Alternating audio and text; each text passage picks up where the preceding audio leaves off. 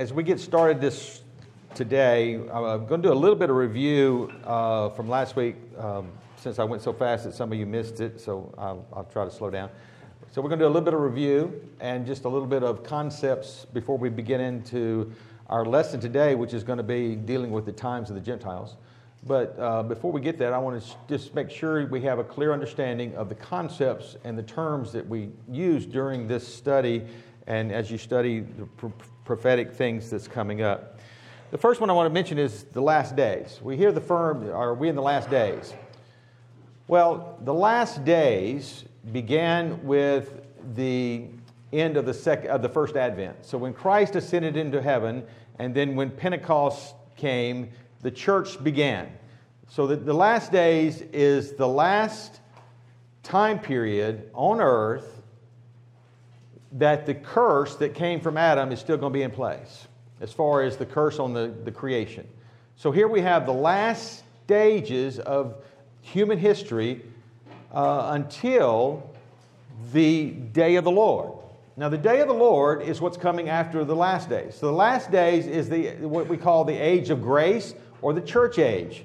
So, during this age, from Pentecost until the rapture of the church, so the, the last days began officially at Pentecost and will officially end at the beginning of the day of the Lord. Now, the day of the Lord comes as a thief unexpectedly upon the world. And the event that brings in the day of the Lord is the beginning of the second advent, which is the second coming of Christ. And the second advent is that time period from the rapture to the second coming of Christ to earth, the revelation of Christ, to begin to set up the kingdom. So from Pentecost until the rapture or the beginning of the day of the Lord is the last days. It's the age of grace, it's the church age. It's a time period in which you're not going to see God sending down judgments, supernatural judgments from heaven. It is the age of grace where God is storing up his wrath to be poured out in the beginning of the day of the Lord. Okay, so understand that. So when we talk about the last days, it's the entire time of the church age or the age of grace. Okay? Now, when we have the day of the Lord, it begins with the beginning of the second advent. Now, the second advent is what our detailed study is going to individually be about, is the details of the chronology of the book of Revelation. But the second advent is the entirety of the events of the second coming of Jesus Christ. Jesus Christ is coming as the bridegroom for his bride, which is at the rapture of the church. He's coming to judge the Gentile nations, which will be during the tribulation time, especially at the end of the tribulation when he comes back uh, physically, glorified, re- revealed to destroy the Antichrist and the armies of the Antichrist.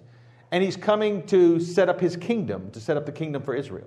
So he's a, he's a coming bridegroom, he's a coming judge, and he's a coming king. And all these are the, the uh, elements or the events of the second advent, which happens at the beginning of the day of the Lord. Now, the day of the Lord will continue from the rapture of the church and the beginning of the tribulation time until the new heaven and new earth. So, if you was reading in 2 Peter, uh, as, as, as, Peter is talking about the coming day of judgment, when he says that there will be in the last days, there'll be scoffers. So during this time, it's like it was in the days of Noah. As we're as we're getting closer to the end of this age, it'll be just as it was in the days of Noah when it, Noah was getting close to the end of preparing the ark. And as they were watching the ark being completely prepared and being ready for the rain or the flood that was coming, they scoffed and they didn't believe that there was coming a flood. But as Noah got to the finishing point of the ark, they would have known that if it was coming, the time was now. We're at the last stages of the age of grace or the church age, and we're seeing the preparation for the coming judgment. The events that are going on right now are, part, are partly part of those things that are leading up to the coming judgment. So we're in that age of grace that's leading up to the coming judgment. So the day of the Lord will begin, like it says in 1 Thessalonians, I mean 1 Thessalonians 5 1 when Paul says you don't have to be worried about the timing of the rapture, know this well that the day of the Lord come as a thief in the night, and while they are saying peace and safety. And it's similar to what they were saying in Noah's day, while they're eating and drinking and marrying, and giving marriage, while they're saying that everything's going to continue just like it, it always has, then suddenly the, the day of the Lord begins. And it begins firstly with a day of judgment. Now, the Israel people are looking forward to the day of the Lord, thinking it's the day of the Lord's restoration, the day of the Lord's blessing, the day of the Lord's uh, being king over them and Messiah over them. But they fail to realize that the beginning of the day of the Lord is not a day of blessing, it's a day of judgment, and they will be judged. Okay, so uh, in 2 Peter chapter 3, in verse 10, it says, But the day of the Lord will come just like a thief, in which the heavens will pass away with a roar, and the elements will be de- destroyed with intense heat, and the earth and the, the, the works will be burned up. So he's talking about at the end of the millennial kingdom, this heaven and this earth that we have had for 6,000 years, and, and it will be 7,000 years more, I mean, after the millennial kingdom, this earth will be destroyed completely. And then it says, since all these things are to be destroyed in this way, what sort of people ought you to be in holy conduct and godliness, looking for and hastening the coming of the day of God? So we have the last days, which is all the time up until the day of the Lord. Then we have the day of the Lord, which goes through the millennial kingdom and through the final judgment and to the creation of the new heaven, new earth. And that's when Jesus then gives the kingdom up the kingdom that he has been Lord over on the millennial side on this earth, he now gives it up to God, and it will be transferred to the new earth. And then we have the eternal day of God, and that will be the eternal place that we will spend with God forever and ever in the eternal day of God, which is the time frame on the new earth that's going to be created, like it says in Revelation 21 and 22. So, any questions about that? You got three more stages of his, uh, of, of days or uh, time periods.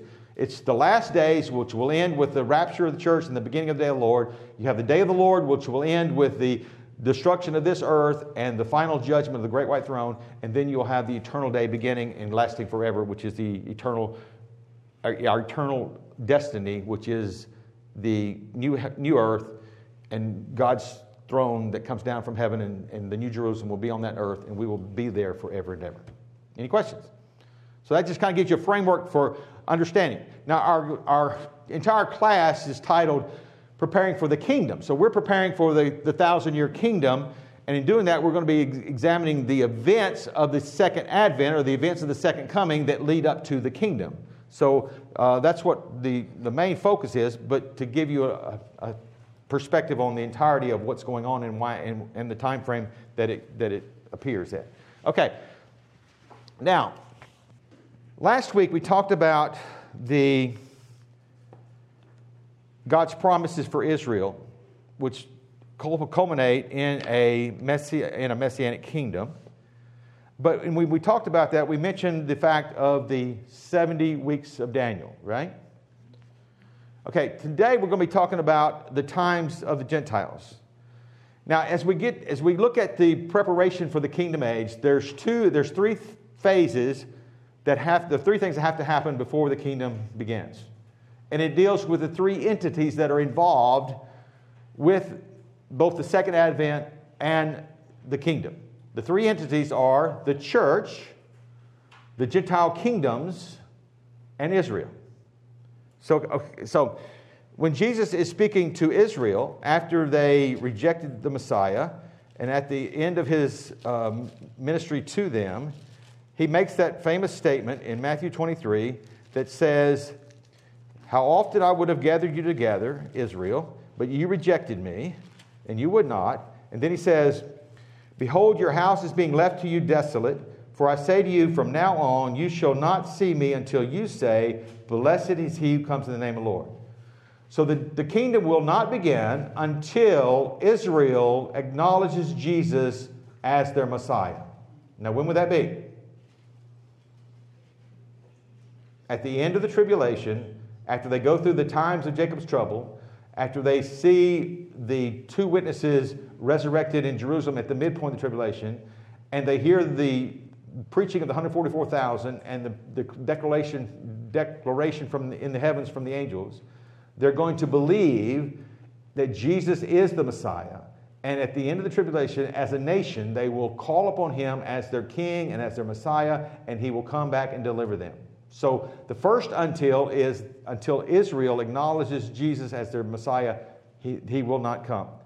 The second until is in, in Luke chapter 21,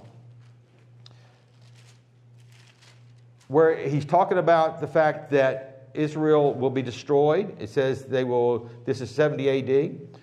It says, Woe to those who are with child and those who are nurse babies in those days, for there will be great distress upon the land and wrath to this people, and they will fall by the, sword, the edge of the sword and will be led captive into all the nations, and Jerusalem will be trampled underfoot by the Gentiles until the times of the Gentiles be fulfilled.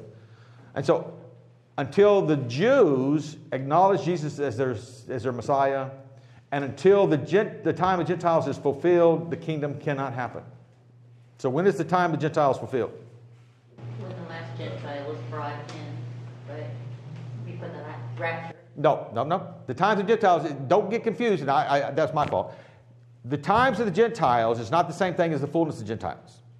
The times of the Gentiles is referring to Daniel's prophecy about four Gentile kingdoms that are going to trot, trodden down Jerusalem. Okay, so when we look at the times of the Gentiles, it begins with Nebuchadnezzar, and we'll show it just a minute on the board. Begins with Nebuchadnezzar, and it ends with the Antichrist. And so the Antichrist is the last ruler of the time of the Gentile rule over Israel. So from 586 BC, when Nebuchadnezzar came in and destroyed Jerusalem and took Zedekiah captive and took him back to Babylon, poked his eyes out, and he died in Babylon, there hasn't been a king over Israel, a Jewish king over Israel, and there won't be another one until Jesus comes. And during that time, the Gentiles are going to trodden down Jerusalem. And so, until the times of the Gentiles is referring to the time of the Gentile domination of Jerusalem is over. And that will happen when Christ comes back in Revelation 19, the King of Kings, Lord of Lords, and he destroys the armies of the Antichrist. He kills the Antichrist and then resurrects him and casts him to the lake of fire, and that will end the times of the Gentiles. So that's the times of Gentile rule. And I have to be careful because sometimes I get that confused because in Romans 11 is the other until. In Romans 11, Paul is talking about God's plan for Israel. So in Revelation chapter 11, when Paul is talking about, um, or 9 through 11, he's talking about God's, God has not finished with his plan for Israel, that he still has a plan for Israel. And he says that the Israel was cut off as the natural branches and the, the, the wild branches, the Gentile branches were grafted in. He's talking about the Gentile church was grafted in to be God's witness on earth uh, and to receive the privilege and responsibility of sharing the truth of the gospel. And then it says in verse 25, For I, want, I do not want you to be to I do not want you, brethren, to be uninformed of this mystery, lest you be wise in your own estimation, that a partial hardening has happened to Israel until the fullness of the Gentiles comes in. So the fullness of Gentiles is the complete exact number of Gentiles or church people that will be saved as part of the church, as part of the bride of Christ, which will include Jews and Gentiles, but it's predominantly a Gentile church. And so he refers to this as Gentiles instead of Jews. Okay? So the partial hardening means that there will be some Jews that will be a part of this group. But when the church is complete, then Christ, the bridegroom, will come back for his bride and take them back to heaven, according to 1 Thessalonians chapter 4, verse 13 through 17. He will come and we will meet him in the air, and we will be taken back to his father's house, which he has prepared for us, a place, and we will be there to stand before him and go before and have the, the, the judgment seat of Christ where we will give a, we'll be judged for the works that were produced through us. So until that happens, and until the Jews acknowledge Jesus as their Messiah, and until the time of the Gentiles is fulfilled, the, the kingdom will not begin. Okay? Now, today we're going to be talking about the times of the Gentiles. Okay. I'm not a very good. Here you have two things going on the times of the Gentiles and the 70 weeks of Daniel. The times of the Gentiles begin in 586 BC. So, if you would, go ahead and turn in your Bibles to Daniel. And we'll start in Daniel chapter 9. So, the situation in Daniel chapter 9 is that Daniel is praying in verse, chapter, chapter 9, verse 1 and 2. In the first year of Darius, the son of Ahasuerus, of Median descent, who was made king over the kingdom of the Chaldeans, in the first year of his reign, I, Daniel, observed in the books the number of the years which was revealed as the word of the Lord to Jeremiah the prophet for the completion of the desolations of Jerusalem, namely 70 years. Now, here Daniel is in Babylon. Part of the exiles have already gone back. They have been gone back to build the temple, and some of the exiles have been returned. This is talking about 70 years that Jerusalem lay in ruins. It's not talking about 70 years of captivity. Most time people get this confused. They think that, that there was a 70 year captivity of Babylon. But the actual 70 years is 70 years that, Jerusalem was left in ruins. Because there were three stages of captivities. Daniel and his cohorts were taken first, and then there was, there was three different exiles of people from Israel to Babylon as Nebuchadnezzar was beginning to, to, to control and to dominate the world. So Daniel is praying about the end of the 70 years of the ruins of Jerusalem. Now, what happened in 586 BC is that Zedekiah rebelled against Nebuchadnezzar's rule, and Zedekiah had had enough, and he came, comes in and he destroys the city of Jerusalem, knocks down the walls, he destroys the city of Jerusalem, and he takes Zedekiah captive.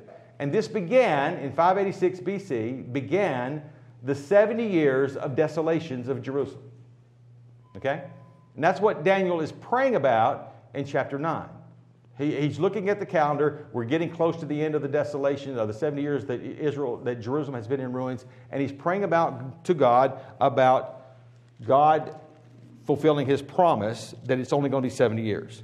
And we understand that because in verse 18 of chapter 9, he's, he's praying in his prayer. He says, Oh my God, incline thine ear and hear, open thine eyes and see our desolations and the city which is called by thy name. For we are not presenting our supplications before thee on account of any merits of our own, but on account of thy great compassion. O Lord, hear. O Lord, forgive. O Lord, listen and take, account, uh, take action for thine own sake. O my God, do not delay because thy city and thy people are called by thy name. So he's praying and he's offering repentance for the people. He's interceding for the whole nation of Israel as the prophet of Israel. He's interceding on, on their behalf. He's repenting on their behalf. And he's calling on the, on the Lord to be faithful to his promise and to be compassionate upon them and to fulfill the promise by letting them go back and have the city rebuilt and, and again. And so that's what he's praying about. And so, in the midst of his prayer, the angel Gabriel comes to him and he says, at the beginning, in verse 23, at the beginning of your supplications and the coming, eh, the command was issued, and I have come to tell you, for you are highly esteemed, to give heed to the message and gain understanding of the vision. So, in the middle of his praying about the 70 years of desolation, the angel comes and gives him a vision of 77s of years that God has purposed for Israel. And this is the 77, the 70 weeks of Daniel. 70 weeks have been decreed for your people and your holy city to finish the transgression, to make an end to sin, to make atonement for iniquity, to bring in everlasting righteousness, to seal up vision and prophecy, and to anoint the most holy place. So you are to know and discern that from the issuing of a decree to restore and rebuild Jerusalem, Jerusalem was desolated and was remained in desolation for 70 years. Now the command is to go forth and to rebuild Jerusalem. Now that happened in 445 BC. So from 586 BC to 445 BC is 70 years, depending on your counting the year of 500 or you're not, but it's 70 years. And the, the decree was issued by Artaxerxes, the king then, in 445 BC to go and rebuild the city. And that begins the calendar for the 77s of years. It's 490 years that God has decreed to completely fulfill all the promises to Israel. So these 480, the 490 years are there to fulfill God's promises to Israel. And it begins 70 years after the destruction of Jerusalem in 586 BC. Now, he goes on and says, from the issuing of a decree to restore and rebuild Jerusalem until Messiah the Prince. Now, Messiah the Prince is the coming of Jesus to declare himself to be their king. Now, all the way through Jesus' ministry, if you will remember, all the way through the ministry of Jesus on earth, he told his disciples not to declare that he was the king. But then on Palm Sunday, he, they, he commands them to go get a colt to fulfill prophecy of the Old Testament. And he comes riding down the street on the colt, on the of a donkey, and the people are saying what? Hosanna. Hosanna. This is the king. Messiah the Prince is presented on this day. Now, I've got a book. Uh, some of you may have it. Sir Robert Anderson's book, The Coming Prince. And they did the calculations. They went by the Jewish calendar of 360 years, uh, I mean, 360 days to a year, and they calculated 173,880 days from the time of 445 BC until Messiah the Prince. And in our calendar, it's, it's like instead of 483 years, it's 476 years at 365 and a quarter days a year, or 365 days a year. Plus, you add the, the leap year days and the the this began the 445 BC issue of decree was was on. It's so it's about so amazing down to the day, but it was issued on the 14th of March in 445 BC. And he rode down the he rode down the, the, the street on the donkey on the 6th of April in 20 in 32 BC and 32 AD. And the days between on the Roman calendar between 4, 45 BC and uh, 32 AD, April the 6th, is exactly the 173,880 days. On either calendar is, is presented as exactly the same days. So it's exact.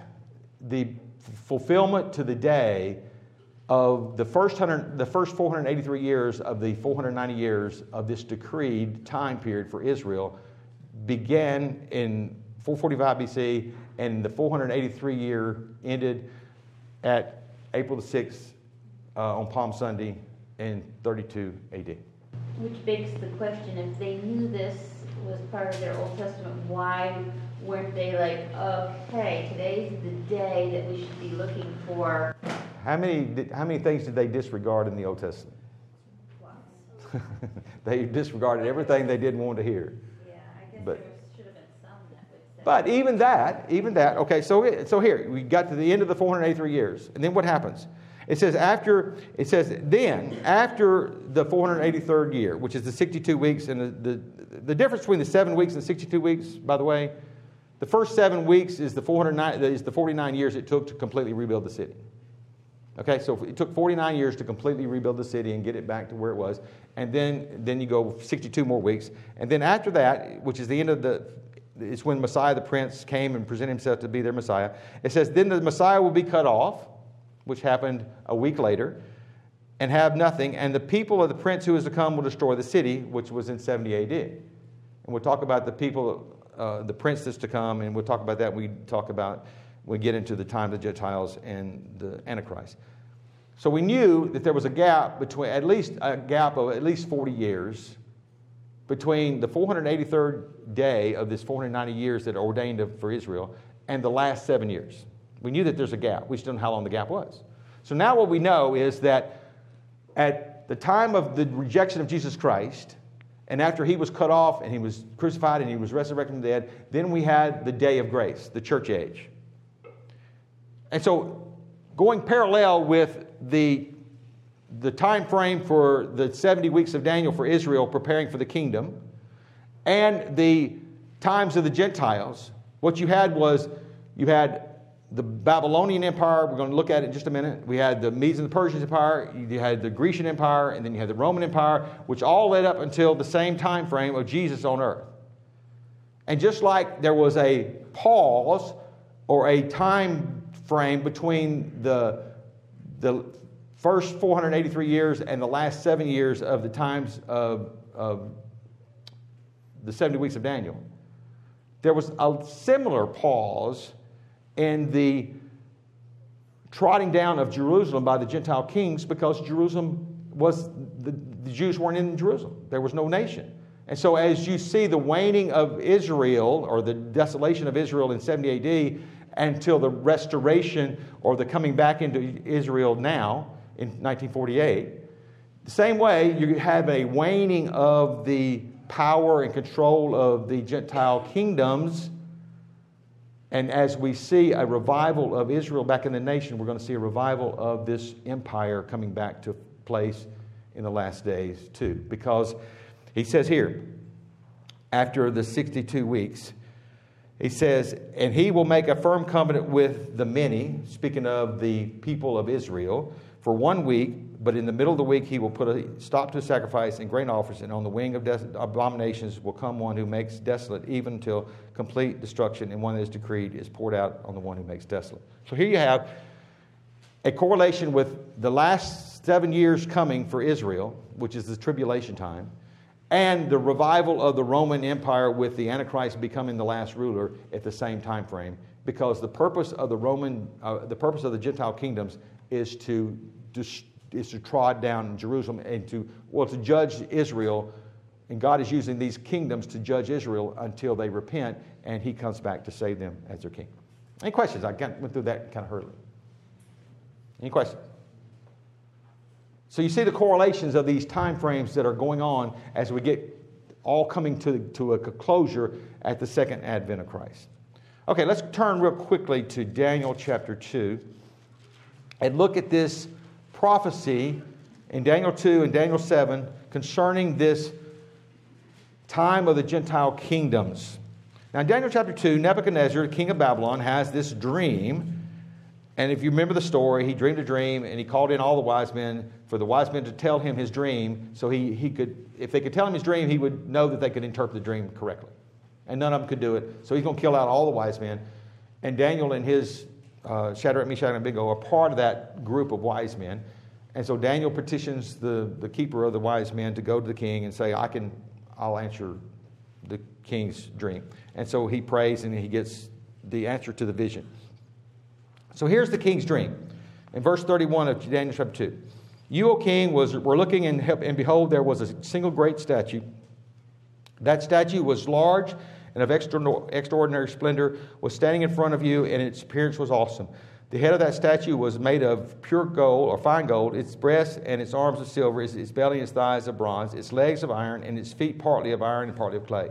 You continued looking until a stone was cut out without hands, and it struck the statue on its feet of iron and clay and crushed them. Then the iron, the clay, the bronze, the silver, and the gold were crushed all at the same time and became like chaff from the summer threshing floor, and the wind carried them away so that not a trace of them was found. But the stone that struck the statue became a great mountain and filled the whole earth. So that was his dream. You got this huge statue, a head of gold, and then all the way down to the feet of iron and clay and then at the time of this statue, at the end of the time of this time frame, or the, the vision said, that a stone came out of heaven and hit the statue on the feet and crushed it, and the whole thing fell apart. The whole thing fell and just was destroyed.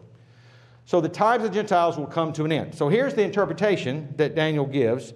Um, in verse 36, this was the dream. Now we shall tell the interpretation before the king. You, O king, are the king of kings, to whom the God of heaven has given the kingdom, the power, and the strength, and the glory. And where, wherever the sons of men dwell, or the, or the beasts of the field, or the birds of the sky, he has given them into your hand and has caused you to rule over them. You are the head of gold. So he's speaking to Nebuchadnezzar, and he says, You, as the head of Babylon, you are the head of this Gentile kingdom statue that represents the time frame of the Gentile rule. So we start out, obviously, that's very clear. Babylon is the beginning of this time frame.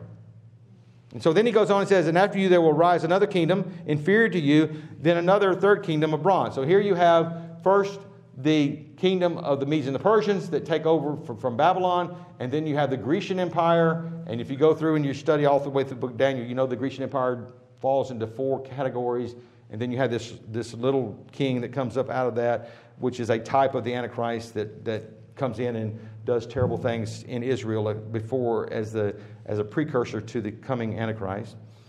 And then in verse 40, it talks about the last kingdom, which is the Roman Empire, or begins as a Roman Empire. It says, Then there will be a fourth kingdom as strong as iron, inasmuch as much as iron crushes and shatters all things. So, like iron that breaks in pieces, it will crush and break you know, all these in pieces. In that you saw that the feet and toes, partly of potter's clay and partly of iron, it will be a divided kingdom, but it will have in its toughness, it will have in, in it the toughness of iron, inasmuch as you saw the iron mixed with common clay, and as the toes of the feet were partly of iron and partly of pottery, so some of the kingdom will be strong and part of it will be brittle. And in that you saw the iron mixed with common clay, they will combine with one another in the seed, in the seed of men, but they will not adhere to one another, even as iron does not combine with pottery. So that's a, that is a understanding of the fourth kingdom. Now, the fourth kingdom is the Roman Empire. You know that the Roman Empire divided into East and West Rome. So you had Constantinople on the east, you had Rome on the west, It was divided into um, two stages, and it's still continuing today in those two stages. So the eastern half of the Roman Empire turned out to be mainly controlled by Russia and the, the Orthodox uh, Roman Empire, the Orthodox Church of Rome. The czars of Russia, the, the Russian word for czar is Caesar. I mean, it means Caesar. Just like in the German Kaiser, it means Caesar. So you had the east and west. The west is turned into democracies, which is weak from the standpoint of having control over the people. The Eastern Bloc is ruled by dictators and people that have no, there's no democracy, there's no weakness, they have strength. And so now you have the two parts of the Roman Empire, but they don't mix. They're, they're not mixing, and they will continue to be separated all the way to the end of this empire. And that's where we're at today. We're at the, the end of the empire, basically. We're at the, the time of the toes. Verse 44. In, and in those days, uh, in the days of those kings, the God of heaven will set up a kingdom which will never be destroyed, and that kingdom will not be left for another people. It will crush and put an end to all these kingdoms, but it itself will endure forever. Inasmuch as you saw that a stone was cut out of the mountain without hands, and it crushed the iron, the bronze, the clay, the silver, and the gold, the great God has made known to you, the king what will take place in the future. So the dream is true, and its interpretation is trustworthy. So you had four earthly kingdoms of Gentile rule that dominate Jerusalem from 586 BC until Christ comes again. When Christ comes again, he is the stone that comes down out of heaven and crushes that kingdom and sets up another kingdom. If the four previous kingdoms were earthly kingdoms, then the fifth kingdom will also be an earthly kingdom. They're similar kingdoms. Okay? The first four are Gentile kingdoms, the last kingdom is a Jewish kingdom. So the Jewish king will be the last king that destroys the, the Gentile kingdoms and will set up an earthly kingdom that will take the place of these kingdoms, and this earthly kingdom will never be destroyed. It will last forever.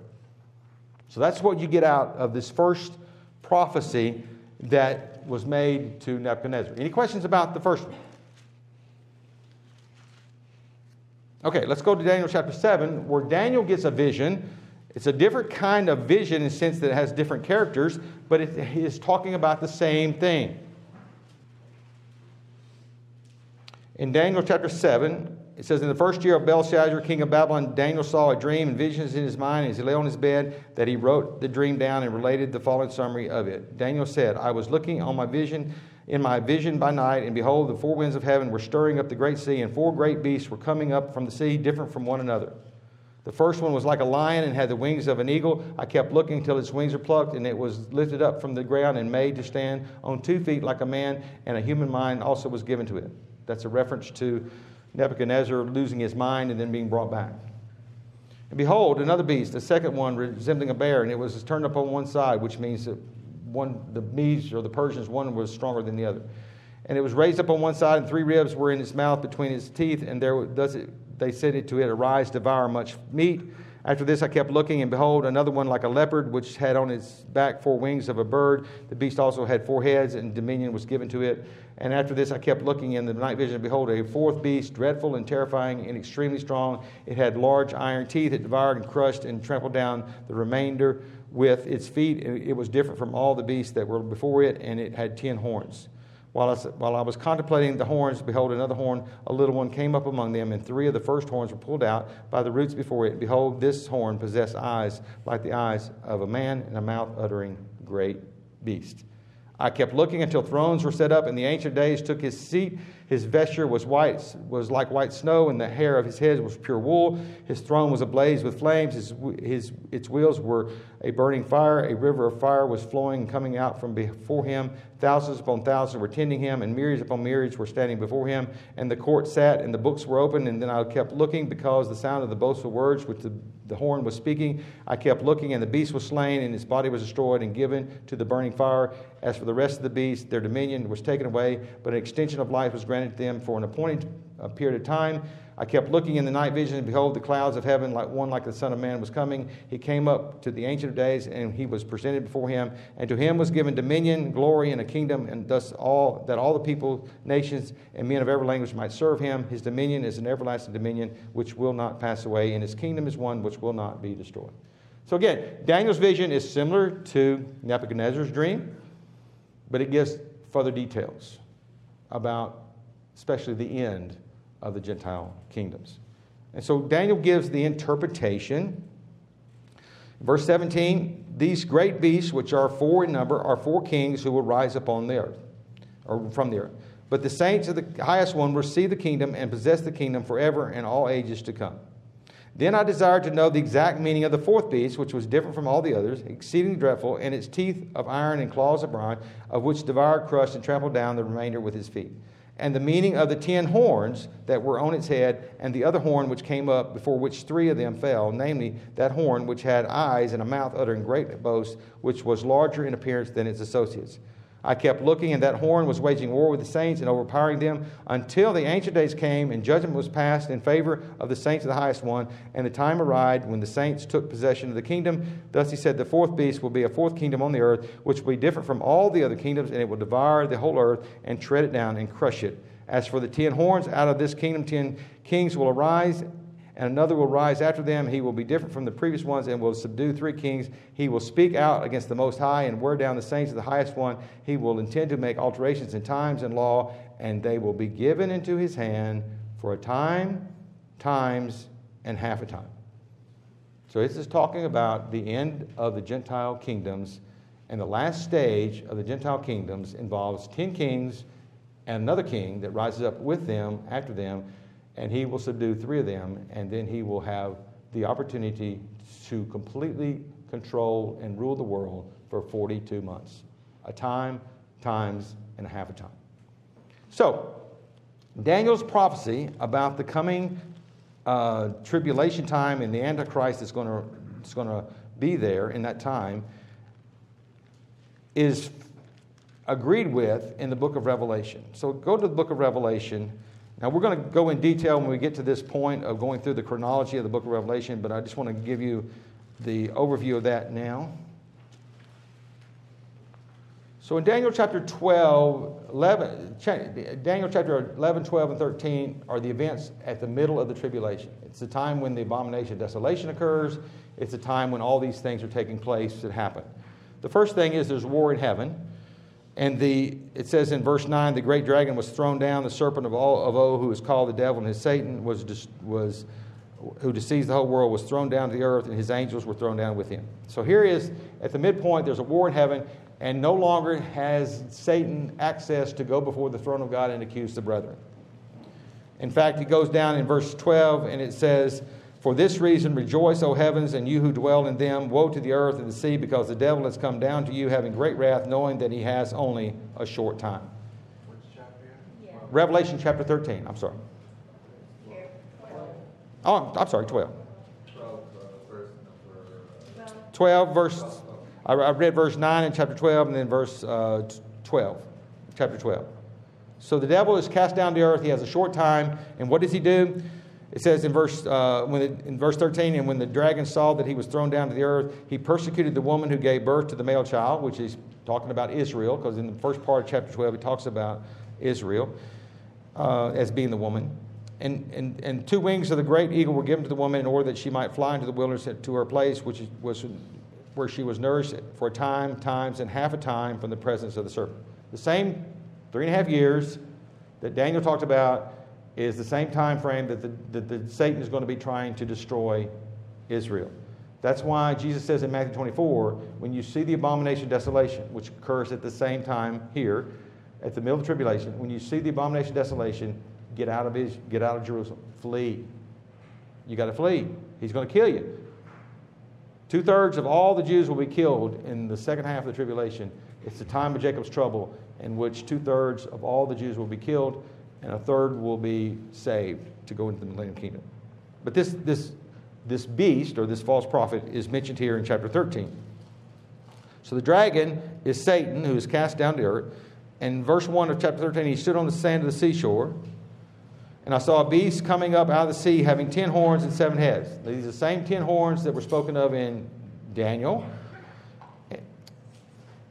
And on his head were blasphemous names. And the beast which I saw was like a leopard, and his feet were like those of a bear, and his mouth like the mouth of a lion. And the dragon gave him his power and his throne and great authority. And I saw one of his heads as if it had been slain, and he was, his fatal wound was healed. And the whole earth was amazed and followed after the, the beast. And they worshipped the dragon because he gave his authority to the beast. And they worshipped the beast, saying, Who is like the beast, and who is able to to wage war with him, and there was given to him a mouth speaking arrogant words and blasphemous, and authority to act for 42 months. Same as Daniel, this is the Antichrist, this is the prince to come that's going to rule for the last 42 months. Now, real quickly, in chapter uh, 13, verse, uh, verse 14, says, He deceives those who dwell on the earth because of the signs which was given to him to perform in the presence of the beast telling those who dwell on the earth to make an image to the beast who had the wound of the sword and had come to life. So the Antichrist will be killed in his warfare to take over the ten kings, and then he will be brought back to life. And that will be cause the amazement of the world, and they will worship him, and then they will be instructed to take his mark of the beast. Now, one other thing about the ten kings, in chapter 17 of Revelation, you have mention of the of Babylon the Great, the mother of harlots and of the abominations of the earth. It says there in verse 3, it says, He carried me away in the spirit into a wilderness, and I saw a woman sitting on a scarlet beast full of blasphemous names, having seven heads and ten horns. And then he goes on down there and talks about the, the Babylon the Great, the mother harlot. This is the one world religious system of the first half of the tribulation that kills the saints that become that become believers in the first half of tribulation and martyr they martyrs the saints. And therefore it says in verse 6 i saw the woman drunk with the blood of the saints and with the blood of the witnesses of jesus. And when i saw her i wondered greatly.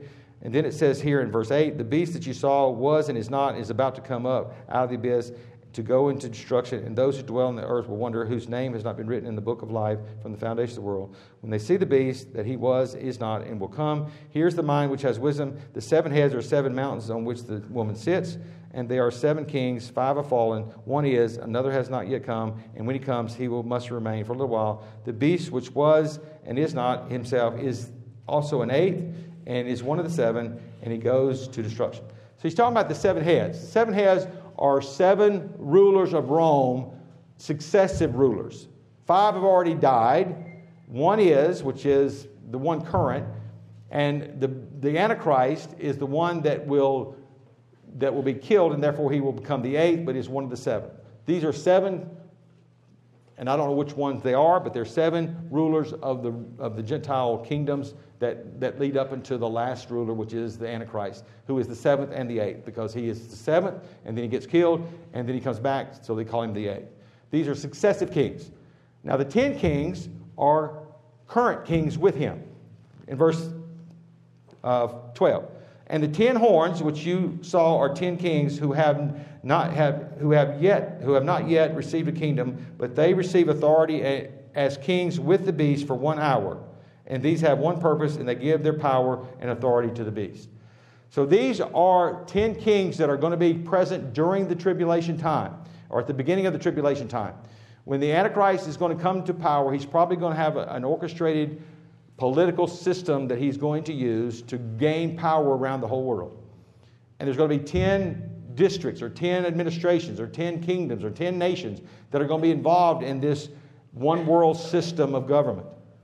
And the leaders of these 10 nations or 10 kingdoms are going to be given their power by the false religious system and by the Antichrist who has brought this system into place.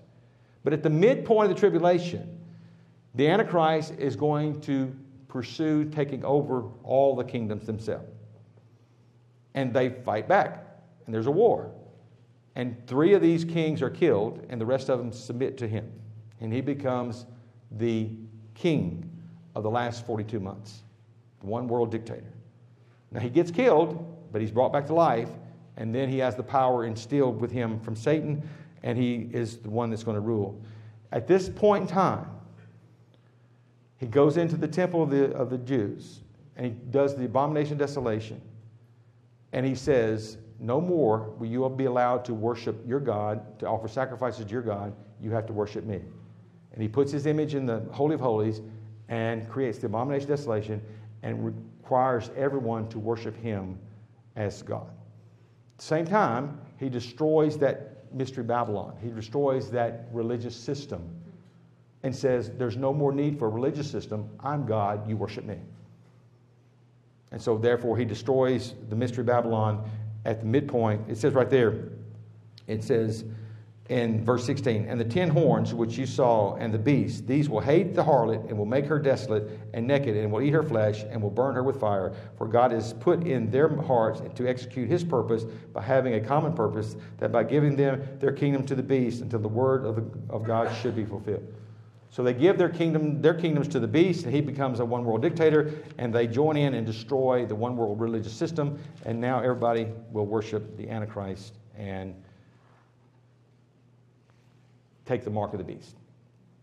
Okay, that's an overview about the, the times of the Gentiles, and we will go into detail when we get to the, the, the chronology of the Revelation. There will be those being saved during this time. Yes, throughout the tribulation, there will be those that say Gentiles and Jews. So he imitated the resurrection. Is he going to say he is Christ himself? Or what is he, or he's Satan is wanting to emulate God. And so Satan is trying to orchestrate an unholy trinity, which he does, by bringing back to life this Antichrist. So he have the dragon who represents himself to be God, and then you have the Antichrist or the beast that is represented to be the Son, and then you have the false prophet that is represented to be the Holy Spirit. So during the second half of the tribulation, this is the third woe judgment, which is a supernatural empowerment of Satan to be like God for three and a half years and have the control of this earth. And that's what he's trying to do. That's why it's going to be so devastating. That's the great tribulation. That's the time of Jacob's trouble. That's the time when Satan rules the earth for the last four and a half years. Now, to finish up today, um, I want to share with you what we talked about last night. About, if you remember, last week we talked about when they were coming out of the temple, the disciples were talking about the temple, and Jesus says, Not one stone will be left upon another until it's all destroyed. And then the disciples asked him a question. They said, What will be the sign that this will happen? And what will be the sign that this age is over and the kingdom age is coming? And so they're looking for signs. And we talked about you have to understand Scripture to understand the signs. Okay? So if you go to Luke chapter 21, the first question was about the destruction of Jerusalem. Luke chapter 21. I'm sorry, did I say 11? Luke chapter 21. So in the Luke passage, Jesus is explaining to his disciples about what their question was. Now, in Matthew's passage in chapter 24, he just ignores their question about the temple being destroyed. He doesn't deal with it at all. He just goes straight to the end of the age. But in Luke, he starts out by going to the end of the age. He starts out by saying in verse 8, See to it that you, not be, you, you, you be not misled, for many will come in my name, saying, I am he, and the time is at hand. Do not go after them. And while and you will hear of wars and, disturbances, do not be terrified, for these things must take place, but the end has does not has not yet arrived, or does not follow immediately. Then he said, then he continued by saying to them, Nation will rise against nation, kingdom against kingdom, and there will be great earthquakes in various places, plagues, famines, and there will be terrors and great signs from heaven. This is the beginning of the tribulation. This is the beginning of the seven years. Okay? So he said, he said, then this is beginning, the beginning of the birth pangs that lead to the kingdom age. Then he says in verse 12, but before the beginning of the birth pangs. And so from verse 12 all the way down to verse 24, this is going to happen prior to the end. And included in that is this passage. It says in verse 20, But when you see Jerusalem surrounded by armies, then recognize her desolation is at hand. So the sign that the destruction of Jerusalem and the temple that will take place is the surrounding of Jerusalem by armies. So it says, when you see, now who is the you? It's not the disciples. He's talking about the disciples. He's talking to the disciples. He's giving them the instruction, and they're going to write this in the book, in the Revelation, or at least Matthew is. But he's not talking to the disciples. He's not talking to anyone but those living at the time that the Roman army surrounds Jerusalem in 70 AD. Is this after the rapture? Yes. No, no, no. This is 70 AD. This is before the beginning of the end. Okay. So here he's talking about the promise that Jerusalem and the temple would be destroyed. he said, when you see armies, then get out of Jerusalem. It's going to be bad. It's going to be bad. And so what happened in 78? AD? It got bad. And that's what he says. He says here, he says, because there, these are days of vengeance. Verse 22 These are days of vengeance in order that all things which are written may be fulfilled. Woe to those who are with child and to those who nurse babes in those days, for there will be great distress upon the land and wrath to this people, and they will fall by, this, by the edge of the sword and will be led captive to all the nations, and Jerusalem will be trampled underfoot by the Gentiles until the times of the Gentiles be fulfilled. So this what happened in 70 AD. They were dispersed. They were, Jerusalem was destroyed. There was no more Jewish state. There, the Jews were scattered all over the world. And until 1948, there was no Jewish nation. And that's what he said.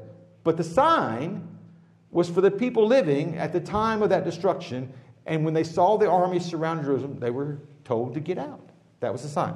Okay, the second sign is uh, turn to Matthew 24. And this is a sign for us. Now, there's no sign that the rapture is coming. There's no sign that's going to say the rapture is coming, okay? But this is the exhortation for us living at this time. You go through Matthew 24, and Jesus starts out by saying the same thing. You'll hear wars and rumors of war, nation will rise against nation. These are the beginning of birth pangs.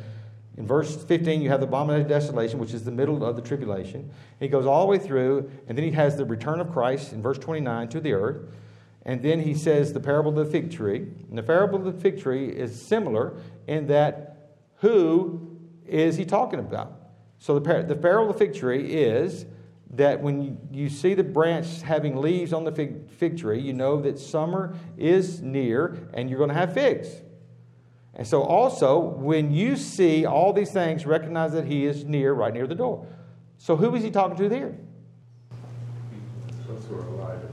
The people that are seeing the signs of the tribulation, the, the people that are experiencing the plagues of the tribulation, the people that are seeing the events of the tribulation, the, the signs in the heavens, the, the nation against nation, the abomination desolation.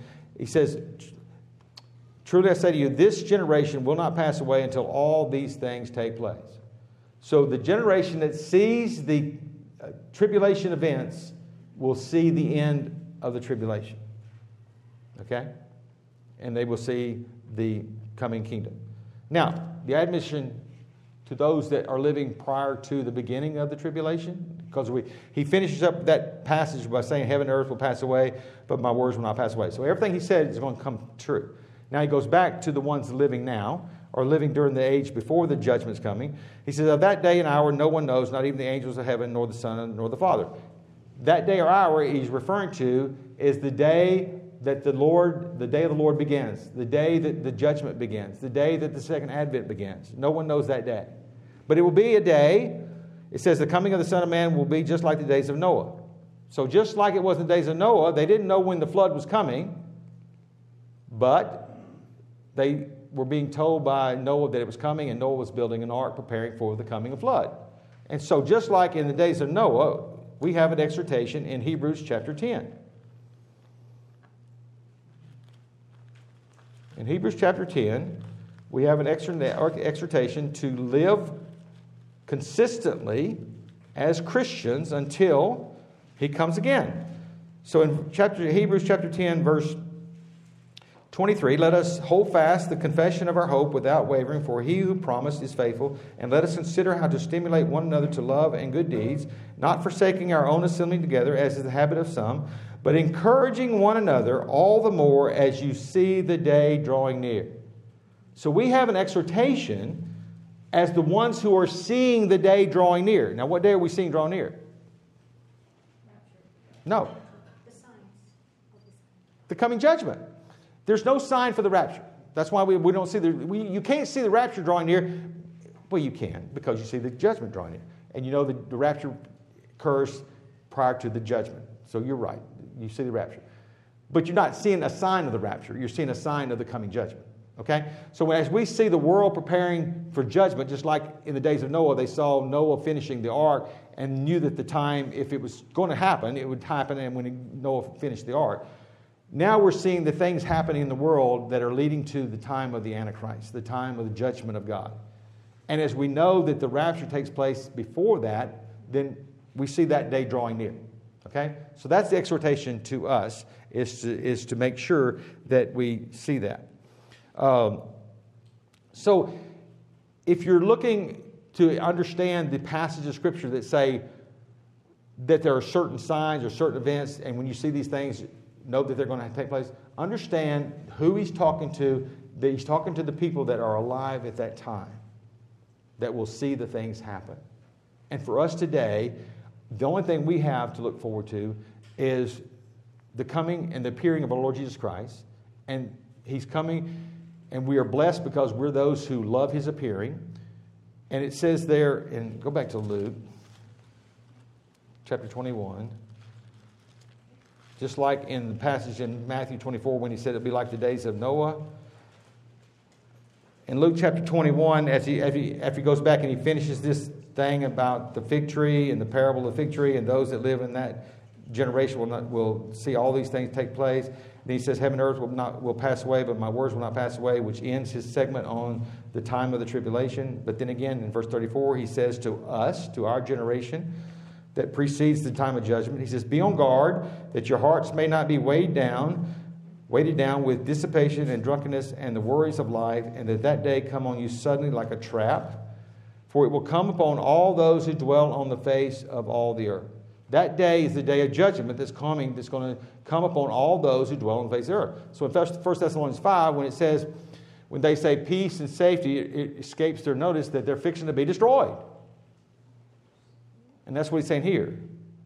Be alert, be ready, but keep on the alert at all times, praying in order that you may have strength to escape all these things that are about to take place and to stand before the Son of Man. The only strength that you can have to escape these things is have the righteousness of God in you. If you have the righteousness of God in you, you will be raptured out, and then you will stand before the Son of Man, which is the judgment seat of Christ, which occurs during the time of judgment upon earth. There's the judgment seat of Christ in heaven for the church saints. So the church saints will stand before the, the throne of the judgment seat of Christ, and we will be judged for our works or the works that the Spirit of God did through us, the spiritual giftedness. They will be evaluated, and we will receive rewards. At the same time, that judgment is falling upon the earth, and the wrath of God is being poured out upon those who are going undergoing the judgment of the tribulation. Okay, we'll stop there. Any questions? All right, this, this, sec, this, this section, there's one more section before we get into the details of the second advent, the details of the book of Revelation. We've had God's promises to Israel last week. This today was the, the proclamation of his judgment upon the Gentile nations that will end with the judgment of the Antichrist, that will be a part of the chronology of Revelation. And then next week we'll talk about the bridegroom coming for his bride. And all these three facets are part of the second advent of Christ. He's coming for his church, he's coming to judge the world, he's coming to save Israel. All are the events of the second advent or second coming of Christ. Okay, so next week we'll talk about the purpose of God in coming for his bride, the church.